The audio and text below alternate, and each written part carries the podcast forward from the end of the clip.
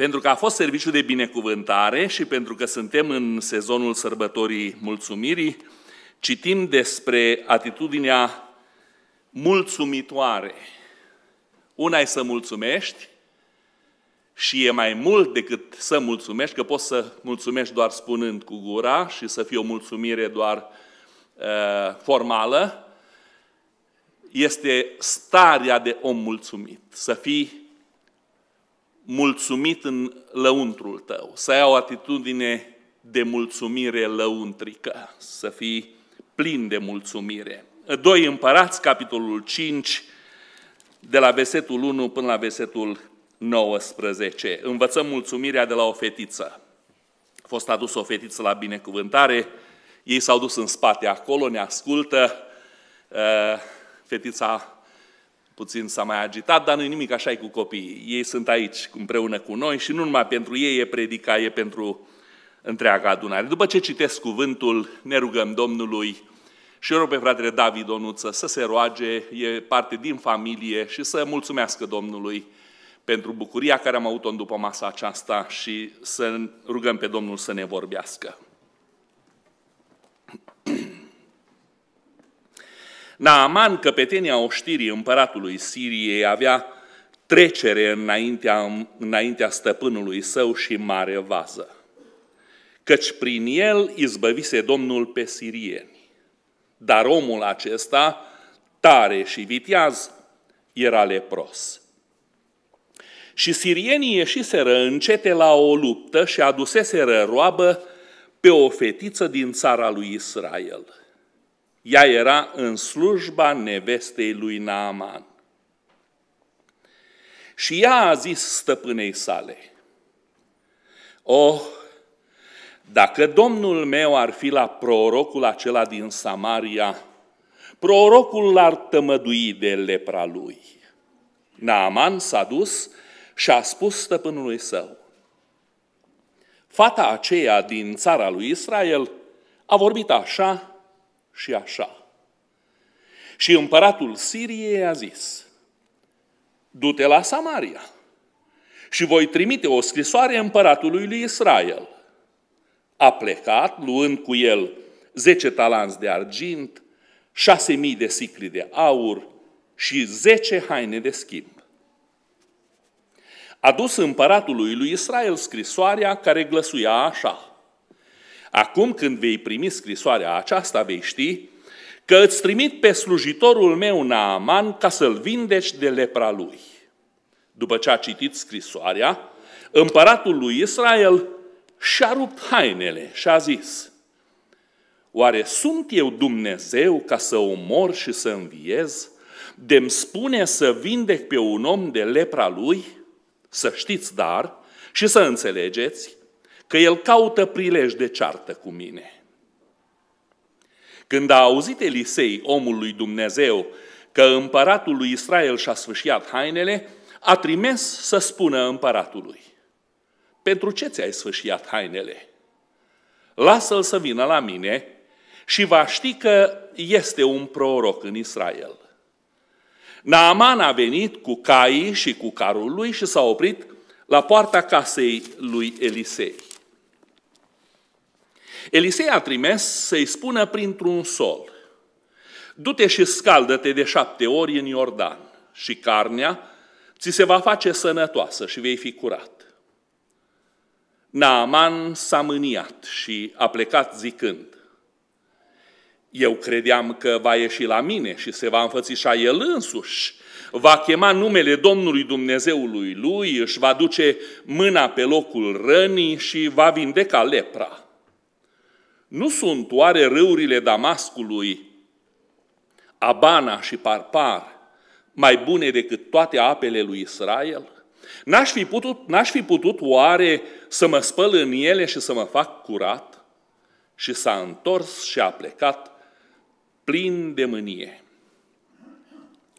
Dar slujitorii lui s-au apropiat să-i vorbească și au zis, Părinte, dacă prorocul ți-ar fi cerut un lucru greu, nu l-ai fi făcut.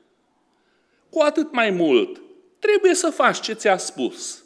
Scaldă-te și vei fi curat.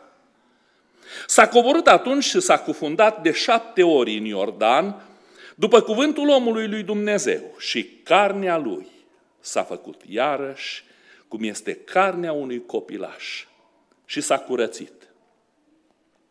Naaman s-a întors la omul lui Dumnezeu cu tot alaiul lui. Când a ajuns, s-a înfățișat înaintea lui și a zis, Iată, cunosc acum că nu este Dumnezeu pe tot pământul decât în Israel. Și acum primește rogute un dar din partea robului tău. Elisei a răspuns, viu este Domnul al cărui slujitor sunt, că nu voi primi. Naaman a stăruit de el să primească, dar el n-a vrut.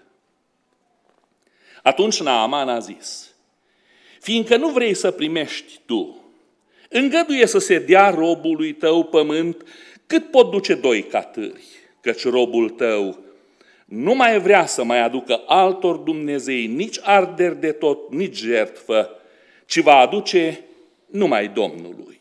Iată totuși ce rog pe Domnul, me, pe Domnul să ierte robului tău.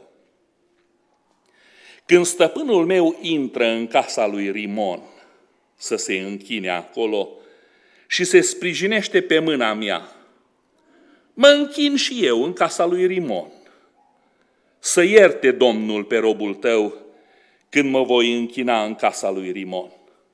Elisei a zis, du-te în pace. Amin. Te slăvim, Tată din cerul, în această seară pentru ceea ce ești Tu pentru noi.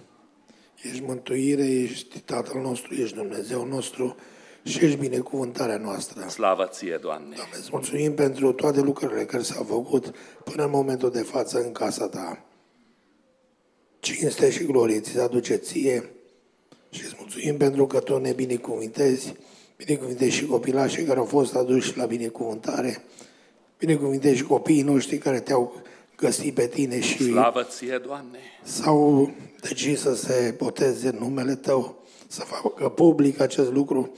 Doamne, binecuvintează-i. Te rugăm. Ține aproape de Tine, ține aproape de cuvântul Tău, ține-i departe de lume și de păcat. Da, Doamne, te Ca împreună să te vedem în împărăția Ta. Binecuvintează acum și robul, binecuvintează-i buzele, vorbește prin Duhul Tău cel Sfânt, să ne aducă cuvântul așa cum vine de la Tine. Ajută-ne, Doamne. Binecuvintează și inimile noastre, deschidele, să putem să înțelegem, să pricepem cuvântul Tău și să trăim în frică și în temere de cuvântul Tău, să putem să ne apropiem mai mult de Tine. Curățește-ne, sfințește-ne și pregătește-ne pentru venirea Ta. Amin. Amin. Vă rog să reocupați locurile. Din pasajul acesta am pregătit mesaje de multe ori și am învățat despre felul în care Dumnezeu lucrează prin slujitorii săi. Am avut predică despre Elisei, despre lucrarea lui Elisei, despre influența lui Elisei, despre felul în care Dumnezeu l-a folosit pe Elisei. Am putea să vorbim în, din pasajul acesta despre cum răspund oamenii la chemarea lui Dumnezeu și să analizăm atitudinea lui Naaman înainte de a înțelege și de a accepta ce îi cere Domnul și după ce a acceptat și s-a supus și a răspuns felului în care Dumnezeu alege să lucreze. Putem să vorbim și să alegem subiecte multiple. Uh, și schimbarea care s-a produs în viața lui Naaman, ce a cerut el după aceea, este un subiect demn de luat în considerare și de meditat la el. Cât de sensibil a devenit cerând doi sagi de pământ. Știți cumva cu ce scop? Că nu scrie aici, dar putem deduce. Când, vă, când mă voi pleca în genunchi, eu nu vreau să mai îngenunchez pe pământ străin, vreau să îngenunchez pe pământ din țara unde este Dumnezeul care m-a vindecat. Și vreau să am, de fiecare dată când mă voi ruga, acest pământ sub picioarele mele, ca să trăiesc sentimentul că sunt pe, pe pământul lui Dumnezeu pe pământul Dumnezeului care vindecă și care dă mântuire. Sau, când mă voi duce în casa lui Rimon, stăpânul meu se închină. El, nu el nu-L cunoaște pe Dumnezeul lui Israel și se închină idolilor și slujește pe idolul Rimon. Eu trebuie să mă duc cu împăratul, eu sunt mai marele oștirii și el se sprijinește pe brațul meu. Probabil că era un împărat mai în vârstă. Și când mă voi duce în casa lui Rimon, vă dați seama cât de sensibil a devenit Naaman? Să mă ierte Domnul că mă voi închina acolo într-un templu păgân. Dar vreau să știi că eu acolo nu mă voi închina idolului respectiv. Ăla nu mai are nicio valoare pentru mine. Și știți ce spune? Mă voi închina Domnului în casa lui Rimon. Să mă ierte Domnul că mă voi închina lui într-un templu păgân. Și Elisei la toate astea răspunde, du-te liniștit. De ce credeți că doar atât i-a răspuns Elisei? Du-te în pace. Elisei s-a convins de transformarea reală din viața acestui om.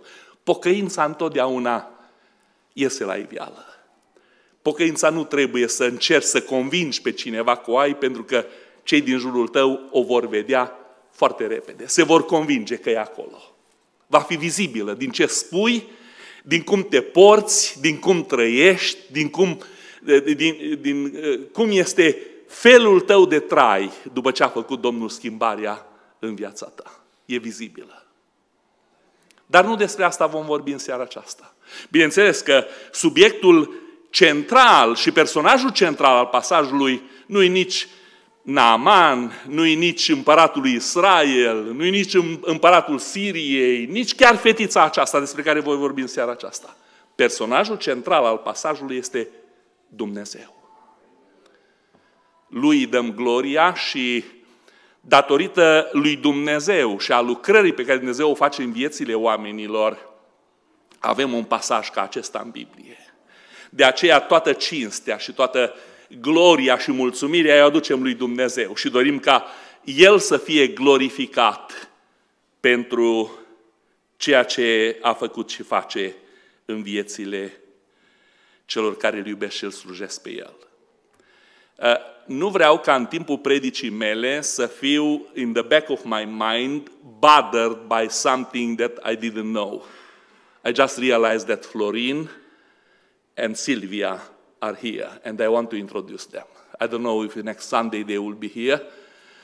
Florin Kupchanu and Silvia Biletsky last night, last evening, created a joyful event for many of us and for their family and for their uh, from the, for the church that Sylvia is coming from.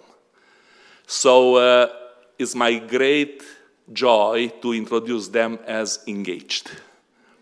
Florin și Silvia, vă felicităm, ne bucurăm de voi. Numai acum v-am observat. N-am primit niciun bilet, n-am primit nimic. Acum v-am văzut și mulțumesc Domnului. A fost aseară o seară cu adevărat, o seară de bucurie. Am trăit clipe binecuvântate, ați avut o logodnă frumoasă, cu mulți oaspeți și dorim ca așa să fie perioada aceasta de logodnă și apoi căsnicia voastră. Pe 8 ianuarie ei vor avea nunta și ne vom bucura și dorim din toată inima ca Domnul să-i binecuvinteze. Be blessed. May the Lord bless you. Ne bucurăm de voi. Slăvit să fie Domnul. Haideți deci să învățăm câte ceva despre faptul că Dumnezeu poate să folosească pe oricine. Și nu odată în Biblie îl vedem pe Dumnezeu alegând lucruri mici, lipsite de valoare, neînsemnate, lucruri lipsite de influență omenească, dar Dumnezeu vrea să folosească astfel de lucruri, astfel de persoane, ca să-și culeagă El toată slava. Ca să privirile oamenilor să fie îndreptate spre Dumnezeu. Vă întreb eu, ce putea să facă o beată fetiță luată roabă? Ce s-a întâmplat aici este că sirienii au ieșit la luptă împotriva lui Israel, i-au biruit și nu odată, în repetate rânduri în istorie, Israel a fost biruit de sirieni. Și sirienii au făcut ceea ce au făcut turcii la noi în țară vreme de sute de ani. Turcii nu numai că veneau și cucereau și luau bogățiile și luau bunătățile din țară de la noi, grâul și uh, fructele și animalele și toată producția care o aveam în țară, veneau, cucereau, cotropeau și lăsau în urma lor prăjol, lăsau în urma lor sărăcie lucie. Oamenii nu mai aveau efectiv cu ce să-și hrănească copiii. Dar nu numai atât luau turcii. Vreme de mulți ani, sute de ani, cât țara noastră a fost cotropită de, de, de otomani. Când plecau după ce cucereau, luau și tribut de sânge, ceea ce era cel mai dureros și cel mai cumplit lucru. Să rugăm pe Domnul să nu îngăduie vreodată în istoria vieții noastre și a copiilor noștri situații ca acelea. Exact asta s-a întâmplat și aici cu sirienii. Au luat tribut de sânge. Știți ce este aceasta? Luau copiii de la sânul părinților. Luau tineretul, copiii și tineretul țării îi smulgeau din casele lor, îi smulgeau din casele părintești, îi smulgeau din brațele părinților. În unele din filme realizate referitor la perioada aceea din istoria neamului nostru, sunt surprinse momente ca acestea, în care mamele țipă și plâng și își smulg părul din cap de durere, pentru că le sunt smulși, le sunt smulse odraslele din brațe.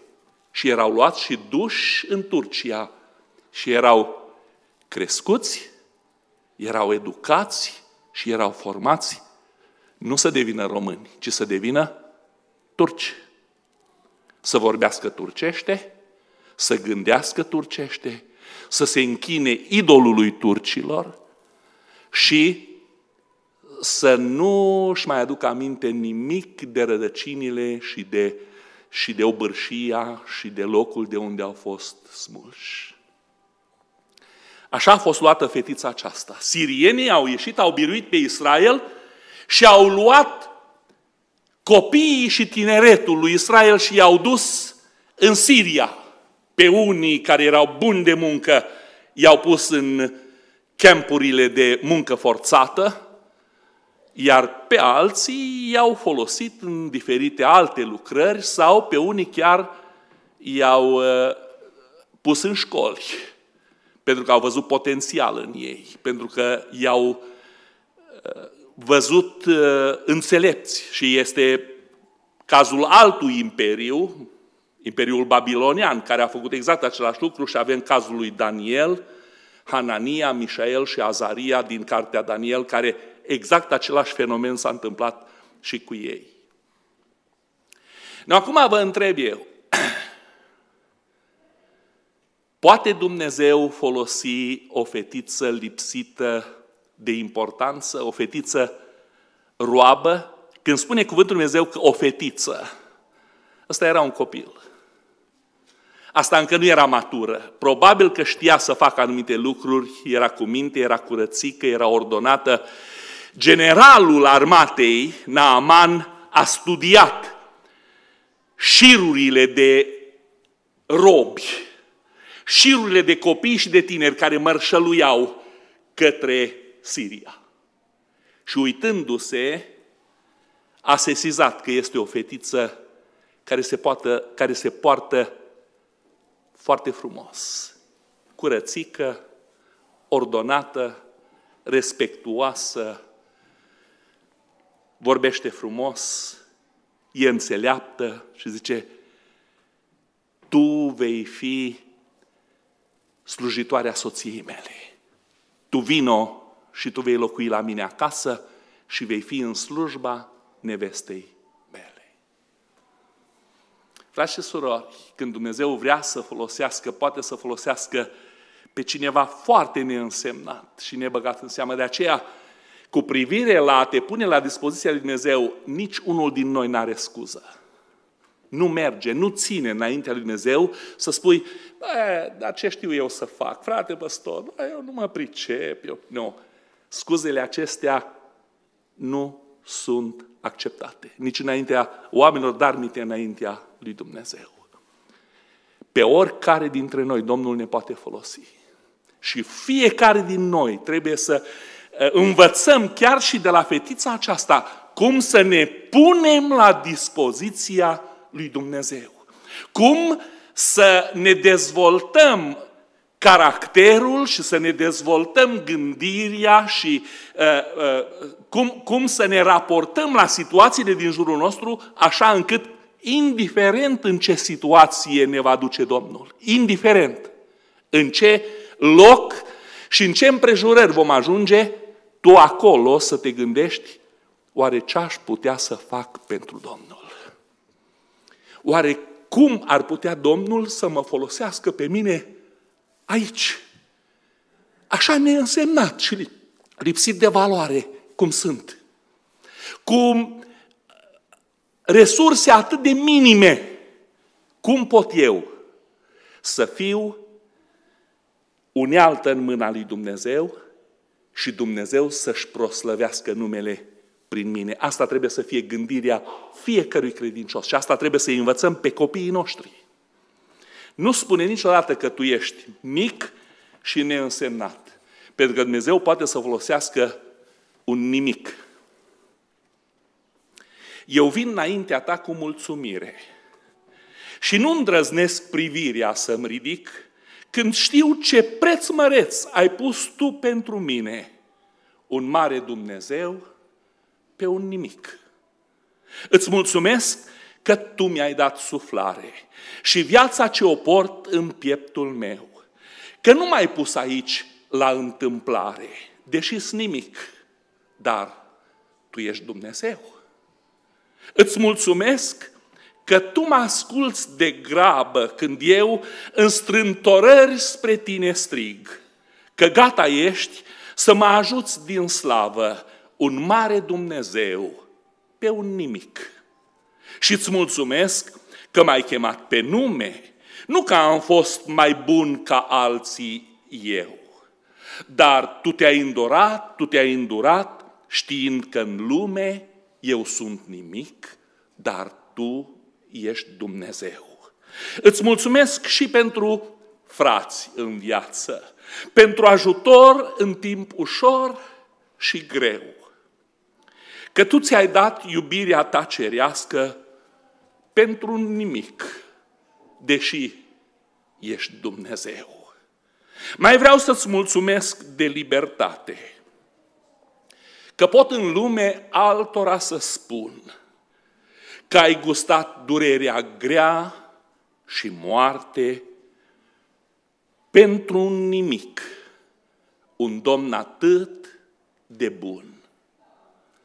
Îți mulțumesc pentru că ai răbdare când zăbovesc de tine să ascult și gata ești să îmi oferi iertare, chiar des nimic și un simplu pum de lut. Nu merit grija ta, iubirea ta, Părinte, pe care tu mi-o porți aici mereu. Dar vreau să-ți mulțumesc și azi, fierbinte, că sunt nimic, dar tu ești Dumnezeu. Căci numai tu mă ocrotești în toate și vreau să-ți mulțumesc că ești stăpân. Tu ești atotputernic, cel ce poate, iar eu tot un nimic, Iisus, rămân. Amin. Domnul să ne ajute ca o asemenea atitudine să ne caracterizeze. Când așa te vei raporta și așa te, te vei prezenta înaintea Domnului, cu siguranță Domnul te va folosi ca și pe fetița aceasta. Vă aduc în seara aceasta înainte o fetiță despre care sunt scrise doar câteva versete în Biblie, dar care a trăit o viață exemplară pentru Dumnezeul în care credea și pe care îl sluja cu toată convingerea. Am citit o meditație și am găsit foarte mult adevăr în ea și zice așa. Viața este darul lui Dumnezeu pentru tine. Ce faci tu cu viața care Dumnezeu ți-a dat-o, este darul tău pentru Dumnezeu. De mici pe copii trebuie să învățăm că viața pe care Dumnezeu le-a dat-o trebuie trăită în așa fel încât să fie răspunsul nostru la binecuvântările lui Dumnezeu. Dumnezeu ne dă viața și ne dă de toate. Dar ce facem noi cu ce ne dă Dumnezeu este darul nostru pentru El. Primul lucru referitor la, referitor la fetița aceasta, uh, demn de observat, sunt multe, dar nu le voi uh, uh, parcurge pe toate. Fetița aceasta nu și-a manifestat nemulțumirea și n-a cârtit din pricina greutăților în care a ajuns în viață. Întrebare. Credeți că a avut motiv fetița aceasta să fie nemulțumită și să fie acră și să fie uh, uh, să, să-și arate, să-și arate uh, cumva cârtirea și nemulțumirea pentru starea în care a ajuns. A avut motiv? Da, sigur că da. A avut multe motive. Putea să se văicărească, putea să se, uh, să se autocompătimească, putea să spună Domnului, Doamne, de ce m-ai lăsat și de ce ai îngăduit așa ceva în viața mea și să murmure și să cârtească și să-L acuze chiar și pe Dumnezeu. O face? Este vreun semnal în pasajul acesta că fetița aceasta dă semne de nemulțumire? Frați și surori, niciunul n-am ajuns încă într-o stare atât de grea și atât de dureroasă cum a ajuns fetița aceasta. Vă întreb, ne-am plâns? Nu odată. Și eu sunt exact în aceeași atitudine cu dumneavoastră și vinovat ca și dumneavoastră. Nu odată ne plângem, nu odată ne arătăm nemulțumirea, nu odată cârtim de ce e asta și de ce nu e cealaltă. Haideți să învățăm de la fetița aceasta. Avem prea multe motive de mulțumire ca să ne mai pierdem vremea cu nemulțumirea. Fratele Richard Wurbrand, în una din lucrările lui, scrie, zice, oamenii nemulțumiți sunt oamenii care încă nu s-au gândit la câte motive au pentru mulțumire. Că dacă s-ar gândi la câte motive au pentru mulțumire, nu le-ar mai rămâne timp ca să fie nemulțumiți. That's why the song says, Count your blessings daily, one by one. And you will not have time and you will not have the disposition to be unpleased or to uh, come before God with an ungrateful heart, with an ungrateful attitude. Cândva credeam că oamenii se plâng pentru că au probleme.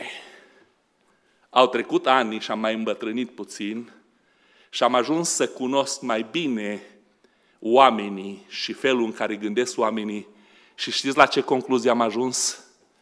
Că oamenii au probleme pentru că se plâng. Atunci când tu ai ochii îndreptați spre lipsuri, spre necazuri, spre greutăți, spre probleme și tu nu-ți iei ochii de la alea, îți faci viața ta și viața celor din jurul tău mizerabilă. Dar când ochii tăi sunt îndreptați întotdeauna spre binecuvântările lui Dumnezeu și te uiți la ce ți-a dat Domnul, nu la ce ți lipsește, atunci nu mai ai timp de murmur și de cârtire. Oamenii par să aibă nemulțumiri pentru că au probleme. N-au probleme, n-au nemulțumiri pentru că au probleme, au probleme pentru că sunt nemulțumiți.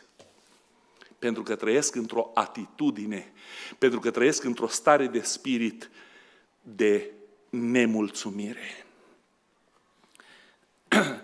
Citeam despre o doamnă din România care, pentru a aduce un venit în plus, nu trăiau prea grozav, a improvizat o ghiretă la gardul dinspre stradă a casei ei și avea o rețetă foarte bună de covrigi.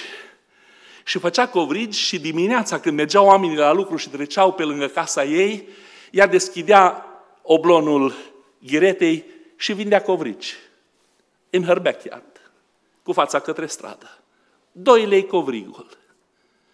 Un domn care lucra într-un birou aproape de casa ei, la o instituție, într-o zi a zis așa, mă, eu câștig foarte bine, dar a stat el așa și s-a uitat cam câți oameni se opresc să cumpere covrigi, cam puțini. Nu prea mulți cumpărau covrigii Doamnei. Și el a zis, mie nu trebuie covrigii ei. Dar pentru că am un câștig așa de bun, vreau să ajut pe femeia aceasta. Am să-i dau în fiecare dimineață bani pentru doi covrigi. Și n-am să iau covrigii. Și luni de zile, trecând pe lângă casa ei, în fiecare dimineață îi dădea patru lei, prețul la doi covrigi, și pleca mai departe. După câteva luni, bărbatul, în mintea bărbatului s-a născut o întrebare. Oare când o să mulțumească? Niciodată nu mi-a mulțumit. Oare o să mulțumească vreodată? Nu că ar aștepta el, uh, vai de mine, să-i sărute pantoful sau uh, așa, poala, să-i sărute poala hainei, dar măcar să zică, mulțumesc Domnule, ei, îmi dai banii pe doi covrici și nu ei, mă lași să-i vând la altul, să am un câștig. După vreo șase luni, într-o dimineață, a dat banii Doamnei și a spus, vă doresc o zi bună, sănătate și a plecat mai departe. După care Doamna a spus, Domnul, Domnul! Și el s-a întors înapoi, zice, în sfârșit, vrea să mulțumească. Zice, poftim, probabil că vreți să mă întrebați de ce de luni de zile vă dau banii pe covrigi și nu iau covrigi? Nu, domnule, zice, asta e problema dumitale, zice. Dacă vrei să iei, iei, dacă nu vrei, nu iei. Am vrut să spun că s-a majorat prețul. Nu mai e 2, 2 lei covrigul, e 2 lei 50 pe covrig. Știți ce a hotărât bărbatul acela? Și ce a hotărât? În viața lui n-a mai, n-a mai cumpărat covrigi de la doamna aceea. Știți de ce? Pentru că a întâlnit o inimă nerecunoscătoare. Pentru că a întâlnit o inimă nerecunoscătoare. Fraților, Vă întreb dacă s-ar uita Dumnezeu la noi așa, după ce ne tot dă și ne tot dă și ne tot dă și ne tot face și noi venim și mai cerem în plus și spunem, Doamne, s-a majorat prețul. Vă întreb, mai merităm să-și deschidă Dumnezeu mâna? Merităm să-și mai deschidă Dumnezeu mâna? Știți pe cine binecuvântează Dumnezeu? Pe cel care recunoaște în fiecare zi că tot ce are este darul lui Dumnezeu pe toate planurile. Și în fiecare zi mulțumește Domnului și îl laudă pe Domnul și își ia ochii de la, de la ceea ce nu are cum să zic ochii de la ce nu ai, nici nu te interesează. Și își îndreaptă privirea în fiecare zi zicând, mulțumesc Doamne și pentru asta, și pentru asta, și pentru asta. În al doilea rând, fetița aceasta a fost aproape de Dumnezeu, deși era departe de casă. Avem copiii cu noi pentru o vreme. Știți cât de prețioși sunt anii aceștia în care avem copiii cu noi? Vă spune unul care am plâns în diferite parking loturi după ce mi-am dus copiii la diferite școli și a trebuit să-i las acolo după ce au fost în casa noastră ani de zile. Și la un moment dat a trebuit să mă duc, să le duc bunurile minime de care aveau nevoie, obiectele, cărțile și o pernă și știu eu ce mai aveau ei pe acolo, niște obiecte personale și to drop them off far away from home. De fiecare dată, fără excepție, am tras în prima parcare pe care am găsit-o și am stat înaintea Domnului și am zis, Doamne, îți mulțumesc că până aici am avut cu mine și i-am putut învăța, i-am putut călăuzi, i-am putut sfătui, i-am putut corecta, i-am putut disciplina. De acum, Doamne, ei vor face ce i-am învățat și ce au văzut la mine. Te rog, ai grijă de ei. Și mulțumesc Dumnezeu că a avut grijă de ei. Mulțumesc Dumnezeu. Fraților, anii cât îi avem pe copii cu noi, investiți în ei. Lucrați la formarea caracterului lor. Nu vă mulțumiți doar că le puneți haină în spate și acoperiți deasupra capului și bunătăți pe masă. Nu-i destul. Sunt nevoi mult mai mari decât acestea și astea sunt importante.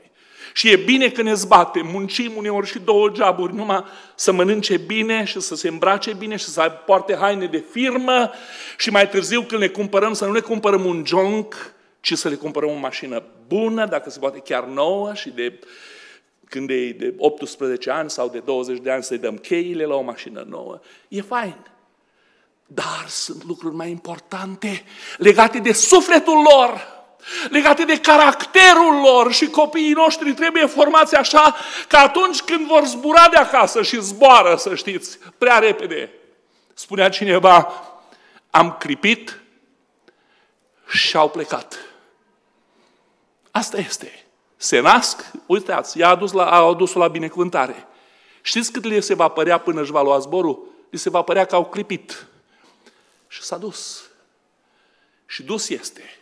Dar întrebarea e, ce va face băiatul și fetița aceea când va fi departe de casă? Ce a văzut la tine? Ce a învățat de la tine? Ce ai dăltuit în el? Ce l-ai sfătuit și ceea ce i-ai arătat că este cu adevărat valoros.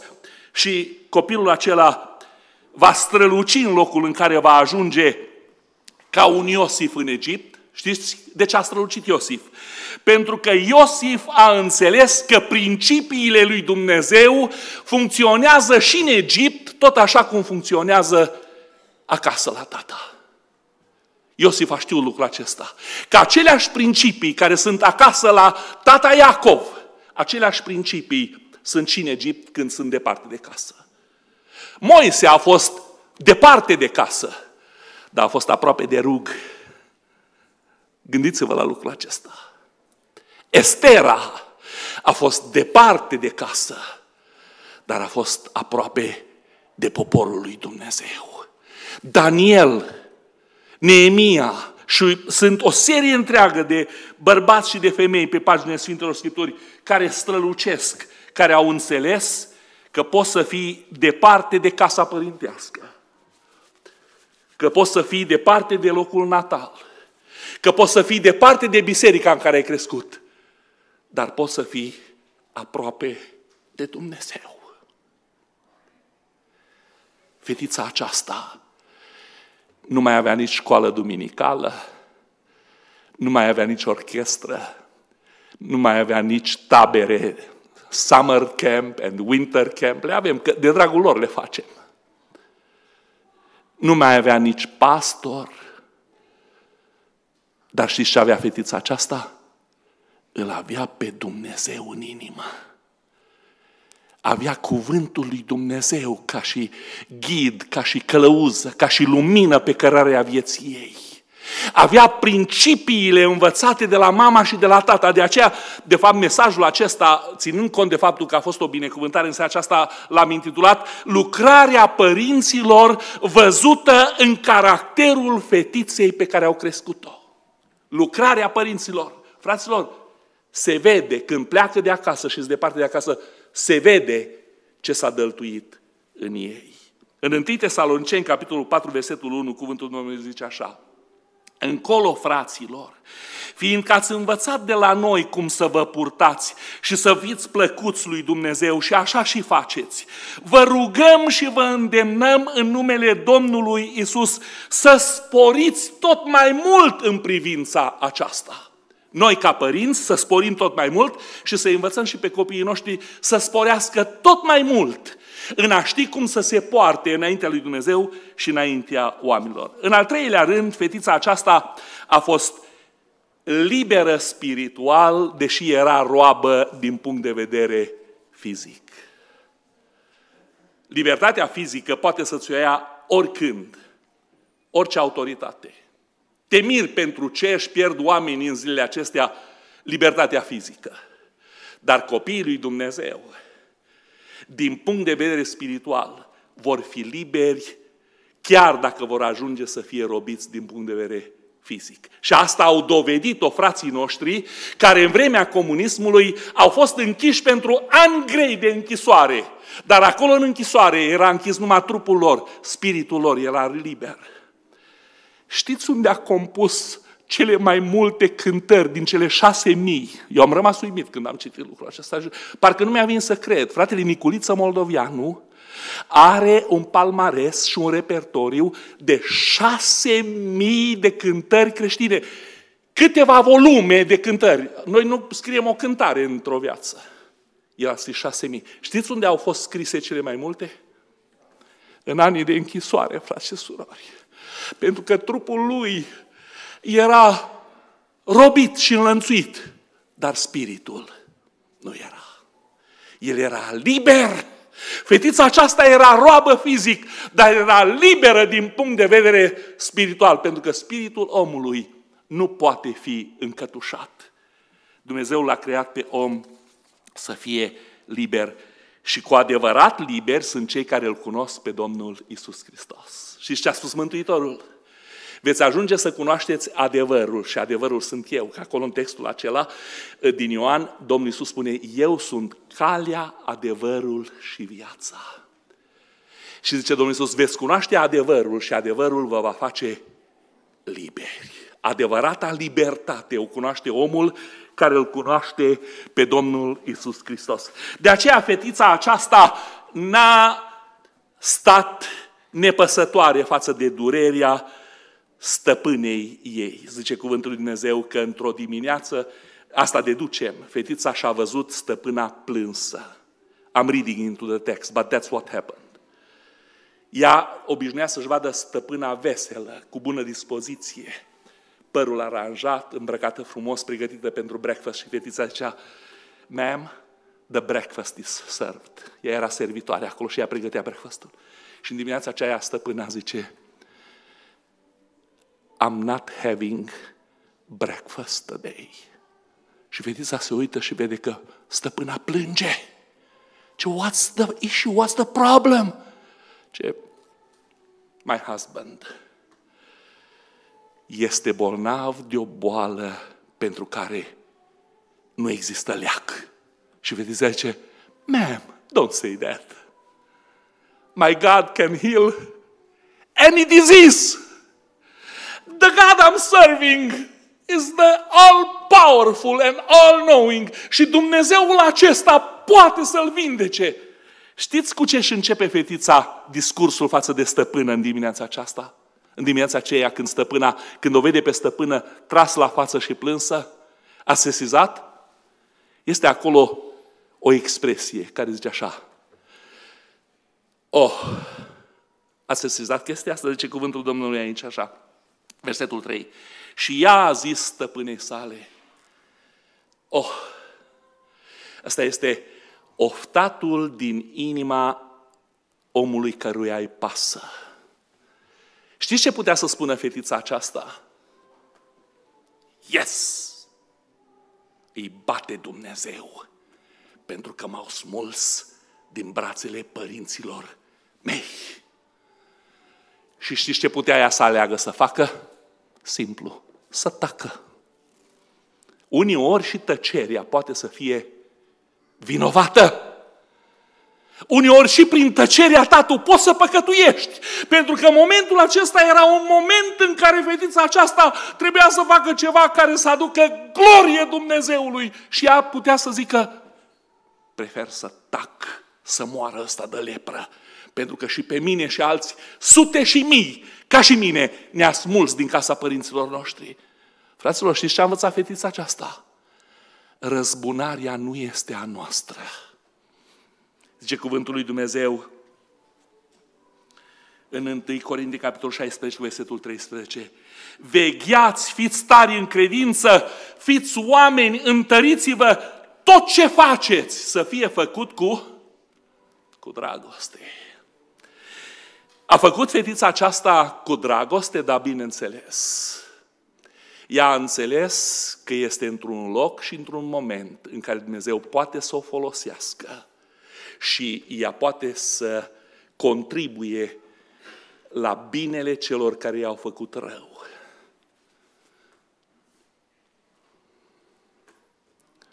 Poate să contribuie la vindecarea celor care n-ar merita vindecare. Dragul meu, răzbunarea nu este de la Dumnezeu. Cuvântul Lui Dumnezeu ne învață în foarte multe locuri că noi nu avem voie să ne răzbunăm. Noi nu avem voie să răspundem la uh, ceea ce la răul care oamenii îl fac. În 1 în capitolul 5, versetul 15, zice, luați seama ca nimeni să nu întoarcă altuia rău pentru rău, ci căutați totdeauna să faceți ce este bine atât între voi cât și față de toți. Învățați-vă, formați-vă, îndeletniciți-vă și deprindeți-vă ca orice rău vi s-a făcut, voi să nu întoarceți la rău cu rău. Copiii lui Dumnezeu trebuie să se ridice la un alt nivel. Și nivelul acela se numește răsplătirea răului cu bine. Să răspunzi la piatra care te-a lovit cu bucata de pâine de care ne-a învățat Mântuitorul. Să întorci celui ce ți-a lovit obrazul să ți-l lovească și pe celălalt. Pentru că în felul acesta tu vei dovedi că ești la un alt nivel. Că ai înțeles lucrurile mai adânc decât cel care ți-a făcut răul. Marea binecuvântare și marea bucurie care am avut-o a fost când am aflat că prin frații noștri din România, care și din Moldova și din Rusia, care au fost persecutați, care au fost bătuți, care au fost închiși pentru credință, unii din persecutorii lor, unii din cei care i-au batjocorit și unii din cei care i-au pus în închisoare, văzând felul în care s-au purtat frații noștri, s-au întors și ei la Domnul și au devenit copii ai lui Dumnezeu. Și pentru ei a murit Hristos. Și pentru ei a plătit Domnul Isus prin jertfa Lui prețul răscumpărării. Că nu-i om pe fața pământului pentru care Hristos să nu-și fi vărsat sângele. Pentru că Dumnezeu dorește ca toți oamenii să vină la mântuirea prin Domnul Isus Hristos. De aceea, tu trebuie să ai grijă cum te poți și cum răspunzi Uh, a fost uh, hazlie întâmplarea că mi-a povestit un frate că într-o localitate s-a dus, s-a predicat Evanghelia și la ieșire din localitate l-a așteptat milițianul, în vremea, tot în vremea apusă. Și milițianul nu era familiarizat cu uh, limbajul nostru evanghelic. Noi avem un libraj, de exemplu, dacă spui în lume Dumnezeu m-a binecuvântat să am parte de neprihănire, Ă, ăla din lume are impresia că Dumnezeu ți-a dat o mașină sau ți-a dat, ă, știu eu ce, un job bun. El nu știe cuvântul neprihănire, e un cuvânt ă, nepopular în, în, lumea, în, în lumea laică. Și fratele nostru, milițianul, tot amenința și zicea, așa-ți dau o bătaie, dar fratele nostru, Domnul să te binecuvinteze. Măi, te pun în lanțuri, mă, și te trimit la închisoare. Domnul să te binecuvinteze. La care milițianul credea că ăsta e vrea rău și zice, ba să te binecuvinteze pe tine! Credea că fratele nostru se răzbună, dar fratele nostru nu se răzbună, dar el nu cunoștea limbajul, el nu știa ce înseamnă ca Domnul să binecuvinteze. Și zice, ba să te binecuvinteze. Și zice fratele, amin, amin, amin, să mă binecuvinteze, am nevoie. Dragii mei, fetița aceasta a știut să aducă binecuvântarea lui Dumnezeu în casa în care Dumnezeu a așezat-o. A știut să trăiască, să se poarte, să vorbească în așa fel încât prin ea binecuvântarea lui Dumnezeu să curgă în familia aceea. Ea a slujit lui Dumnezeu într-o țară străină, într-o țară cu Dumnezei morți, dar l-a slujit pe Dumnezeu în așa fel încât avem pe pagine Sfintelor Scripturi o așa frumoasă istorie cauzată de comportamentul, de atitudinea, de caracterul frumos a acestei fetițe. Și ce este interesant? nici măcar numele ei nu-l avem. Pentru că, de fapt, nu noi suntem importanți. Dumnezeul pe care îl slujim este important. Și Dumnezeu s-a glorificat prin fetița aceasta. Știți ce mă bucur eu? Că în ceruri o voi întâlni. În ceruri mă voi duce și o să o întreb, cum te cheamă, domnișoară? Că am predicat despre tine când am fost pe pământ, când am fost predicator. Am predicat despre tine, spune măcar cum te numești, ca să mă pot bucura. Dragii mei, ce mare har că Domnul ne-a făcut parte de lumină și într-o perioadă a unei sărbători așa de frumoase ca aceasta, să învățăm să știm să ne purtăm demn, să ne purtăm frumos, cu o atitudine de mulțumire și recunoștință, indiferent de ce se întâmplă în jurul nostru. Nu lucrurile și evenimentele trebuie să determine atitudinea și comportamentul tău, ci comportamentul tău trebuie să influențeze situația și evenimentele și stările prin care tu treci în viață. Domnul să ne ajute Închei cu versetele din Coloseni, capitolul 3, versetul 16, unde cuvântul Domnului zice așa. Cuvântul lui Hristos să locuiască din belșug în voi în toată înțelepciunea. Învățați-vă și sfătuiți-vă unii pe alții cu psalm, cu cântări de laudă și cu cântări duhovnicești, cântând lui Dumnezeu cu mulțumire în inima voastră. Și orice faceți, cu cuvântul sau cu fapta, să faceți totul în numele Domnului Isus și mulțumiți prin El lui Dumnezeu Tatăl. Amin. Ne ridicăm și mulțumim Domnului, fratele Ciprian va veni și va mulțumi Domnului cu voce tare.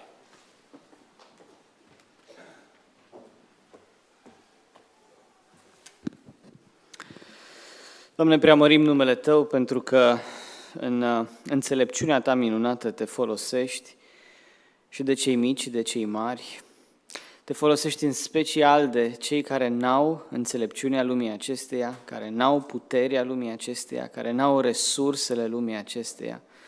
Ai ales toate aceste lucruri și ne-ai ales și pe noi ca să faci de rușine lumea cu înțelepciunea și cu puterea și cu resursele ei.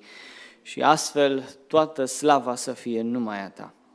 Doamne, te rugăm ca și cuvintele noastre să fie un îndrumător înspre Tine – nu putem să generăm noi viață și mântuire pentru nimeni, așa cum fetița aceasta n-a putut să transforme viața stăpânilor ei, dar le-a spus despre tine.